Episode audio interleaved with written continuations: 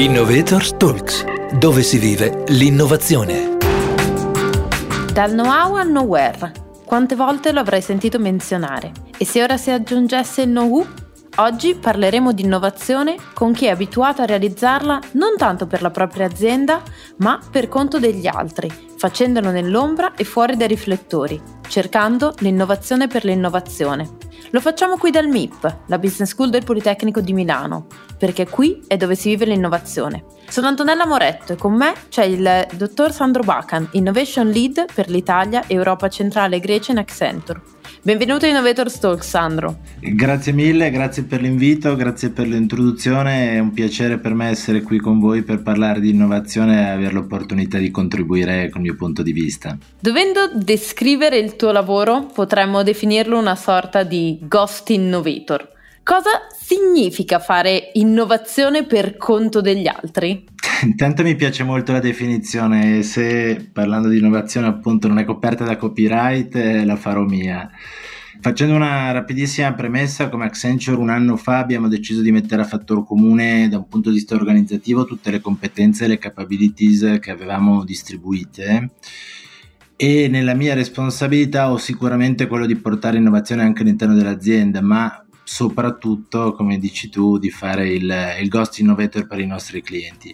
E lo facciamo in eh, tre modi più uno. Il primo è l'innovation per l'innovation, vale a dire supportiamo i nostri clienti nel definire strategie, organizzazione, modello operativo, processi, metriche per gestire l'innovazione. E in questa fattispecie, oltre a fare il ghost, possiamo anche prenderci carico di alcune componenti on behalf of dei nostri, dei nostri clienti, per esempio mettendo a disposizione i nostri centri di innovazione. Un secondo è quello modo è quello del business building. In questo caso aiutiamo i clienti applicando metodologie tipo Lean Startup a creare da zero business unit o NUCO che consentono di andare oltre il portafoglio di business legacy e questo è tanto più interessante credo che sia chiaro e ovvio quanto più si riesce ad andare ad occupare spazi nuovi o a creare nuovi mercati. Terzo modo è quello dell'innovation embedded, vale a dire incorporare componenti di innovazione nei programmi trasformativi che sono il business core eh, per Accenture. In questo caso cosa facciamo? Incorporiamo nelle soluzioni proposte degli elementi di innovazione che possono essere servizi di una startup o impiego di tecnologie esponenziali con l'obiettivo di garantire che le soluzioni consentano non di allinearsi semplicemente alle best practice di mercato, ma di acquisire un posizionamento distintivo, in qualche modo di uscire dal pack. Il più 1, dicevo 3 più 1, il più 1 è un pelo più specifico, specialistico ed è collegato al supporto nell'ottenere finanziamento per l'attività di innovazione che è un tema oggi più che mai rilevante all'attenzione di tutti, si parla tanto di recovery fund, in realtà io guarderei al trillion a parte il recovery fund che nel settennato 21-27 la comunità europea metterà a disposizione degli stati membri e la metterà a disposizione sempre più in modo collegato ai temi di innovazione. Cito su tutti il programma Horizon Europe che vale 100 miliardi. Molto spesso tu hai presentato diverse linee di, di strategie di, di, di, lavoro sull'innovazione. Molto spesso c'è un'erronea credenza, cioè che quando si parla di innovazione ci si riferisca all'anarchia, mentre tu più volte quando abbiamo chiacchierato mi parlavi proprio di processo di innovazione, qualcosa di ben più strutturato. Quali sono a tuo avviso i principali punti di attenzione da gestire in questo processo di innovazione? Eh, assolutamente vero.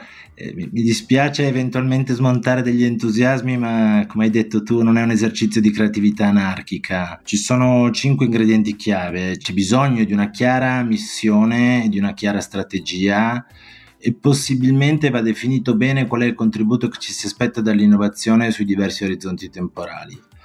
In secondo luogo c'è bisogno di una capacità di investimento adeguata, ebbene sì, fare innovazione richiede investimento anche da un punto di vista di capitali, eh, adeguata e bilanciata sulle diverse tipologie di innovazione. In terzo luogo un sistema di metriche congruo che appunto misuri il ritorno degli investimenti e in qualche modo tenga sotto controllo anche il processo di innovazione stesso.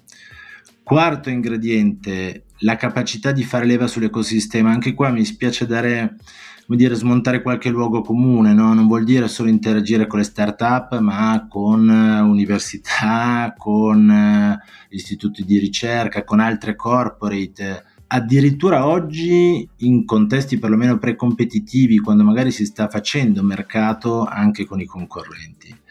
In secondo luogo, non è così scontato che interagire voglia dire veramente collaborare, cioè oltre il 70% delle corporate è in piedi dei programmi di open innovation, ma meno della metà di questi ha anche solo semplicemente avviato programmi di collaborazione con le startup che intercetta.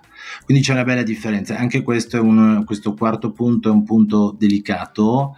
Su questo aggiungo una nota di sistema paese. In Italia abbiamo circa 12.000 startup, in Europa 150.000, nel mondo 750.000. Quindi anche da un punto di vista numerico si capisce l'esigenza di sostenere, senza contare che non abbiamo neanche un unicorno quindi anche da un punto di vista numerico si capisce che c'è un, un grande spazio di crescita per le start-up che possono essere stimolate dalle imprese.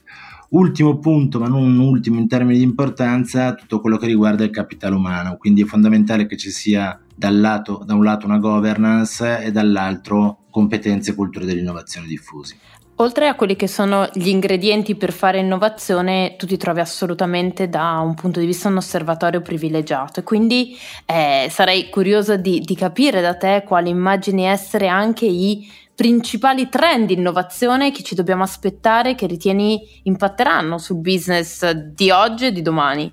Ok, grazie alla domanda. Parto dalla, dalla contingenza o quasi dal passato, faccio un passo indietro. No? Post-Covid abbiamo visto contrarre gli investimenti in innovazione, soprattutto in Europa, peggio di quanto non sia accaduto in Europa o per esempio nel Far East. In Europa siamo arrivati a tagli oltre il 60%, che secondo me è un non senso perché sono proprio momenti di grande discontinuità eh, i momenti perfetti in cui l'innovazione può generare valore, sono momenti di cambiamento. Ora io inizio a vedere un'inversione del fenomeno e mm, se ti dovessi dire i macro fenomeni più evidenti, eh, vedo in primis un ribilanciamento della focalizzazione degli investimenti sano, cioè ci si sta spostando o, si, o si sta dando più peso non solo all'innovazione incrementale che per definizione mi consente di ottimizzare, magari anche di ottenere dei benefici di, di, di bottom line, ma mi consente di ottenere risultati di breve, quindi focalizzarmi sulla sopravvivenza e invece vedo un sano spostamento verso uh, investimenti in innovazione di tipo breakthrough, disruptive, che invece mi generano opzionalità per il futuro. Se vuoi in qualche modo collegato a questo, un secondo fenomeno che vedo è un tema di strumenti, cioè vedo sem- un sempre maggiore ricorso a strumenti di corporate venture capital in tutte le, le, le, dire, le diverse forme in cui è possibile pensare al CVC Basti pensare che sono raddoppiati a livello globale negli ultimi cinque anni. E, e, questo di nuovo è uno strumento di generazione di opzionalità per il futuro ed è forse di nuovo un'area in cui in Italia siamo un po' indietro. Se invece la guardo da un punto di vista di contenuto, vedo giustamente grande attenzione ai play di convergenza settoriale eh, sia che siano trainati da tecnologia, potrei fare l'esempio del 5G, sia che siano collegati a situazioni e opportunità contestuali e penso a tutto il mondo del digital health, la convergenza di, di, di mille settori su questo tema così chiave per tutti, o fenomeni globali come la transizione energetica e le sue, le sue varie declinazioni, dalla smart mobility all'idrogeno. Questo aspetto di transizione energetica mi porta alla mente anche un altro tema che viene sempre più discusso, è stata addirittura coniata la parola innovability, andando a coniugare il concetto di innovazione con quello di sostenibilità. Perché ritieni che oggi sia diventato una priorità di, cui, su cui si focalizzano così tanto le imprese essere in grado di con, far confluire o comunque gestire in maniera sinergica questi due aspetti? Uh, è, è, vero sia che la sostenibilità è un motore di trasformazione ed è un trend sovrasettoriale per eccellenza, sia come dici tu che è stato coniato il termine innovability, ma vediamo eh, in Italia e all'estero e anche in diverse industrie nascere la figura del Chief Innovability Officer, Officer, scusami, che coniuga appunto questi due macro trend. E secondo me ci sono, come dire, dei soldi razionali dietro a questo fenomeno, quindi non è un fenomeno di moda, eh, non è una buzzword. Il nostro CEO a Davos ha recentemente illustrato uno studio chiamato Twin Transformation che è focalizzato proprio sull'effetto moltiplicativo della combinazione di innovazione tecnologico, di innovazione e sostenibilità. È chiaro che questo vuol dire saper coniugare investimenti, saper coniugare modelli operativi organizzativi, saper coniugare KPI. Quando riesco a farlo, il nostro studio ha appunto dimostrato che c'è una eh, probabilità di crescita, un potenziale di crescita di 2,5 volte per rispetto a chi, eh, alle aziende che non sono in grado di coniugare le due cose.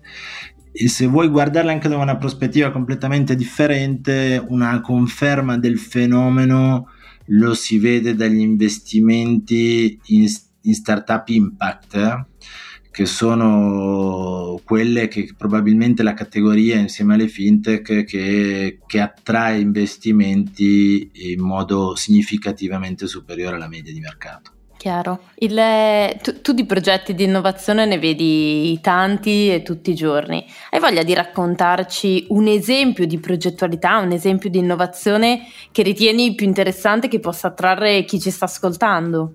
Non faccio, non faccio nomi e sono ovviamente coperti da disclosure. esatto, chiedo scusa per questo. Accennavo prima quando parlavo delle diverse tipologie di, eh, di ghost innovation che facciamo al business building. Beh, questa per me è la tipologia più interessante. Faccio degli esempi eh, un po' generali per ovvi motivi, appunto, magari prende a riferimento l'industria utility che da un lato conosco molto bene e dall'altro è una di quelle industrie che è particolarmente soggetta a disruption anche per il fenomeno della transizione energetica di cui abbiamo parlato poco fa e, e, proprio per questo è soggetta allo stesso tempo a rischi ed opportunità.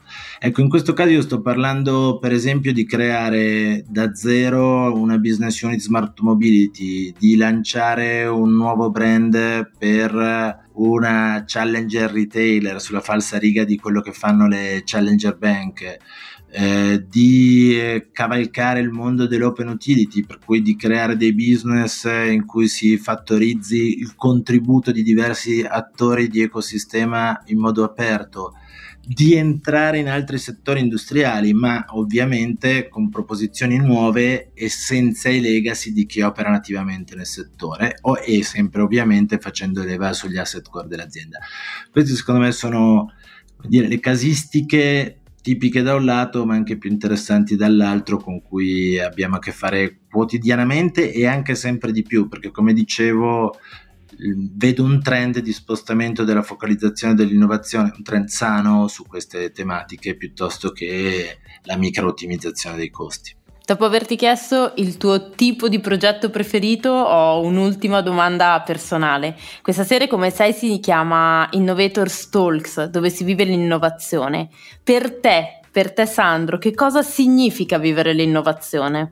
Ti dico un numero, 8 trilioni di dollari. 8 trilioni di dollari è il valore potenziale di incremento del prodotto interno lordo al 2028 a quale condizione? A condizione che la mentalità innovativa in tutti i paesi aumenti del 10%. Ecco, per me vivere l'innovazione vuol dire nel quotidiano provare a contribuire a diffondere la cultura dell'innovazione da noi e nelle imprese e con tutti gli attori dell'ecosistema con cui interagisco appunto quotidianamente. Grazie a Sandro Bacan per essere stato con noi a raccontare il dietro le quinte dei processi di innovazione. Nel prossimo episodio entreremo in una redazione giornalistica per scoprire insieme a Marco Alfieri, caporedattore del Sole 24 Ore, come si sta innovando il mondo del giornalismo per seguirci e vivere l'innovazione insieme a noi, visita il nostro sito www.som.polimi.it slash innovatorstalks oppure seguici sulle migliori piattaforme di podcast. Un saluto da Antonella Moretto dal MIP, la Business School del Politecnico di Milano. Innovators Talks, dove si vive l'innovazione.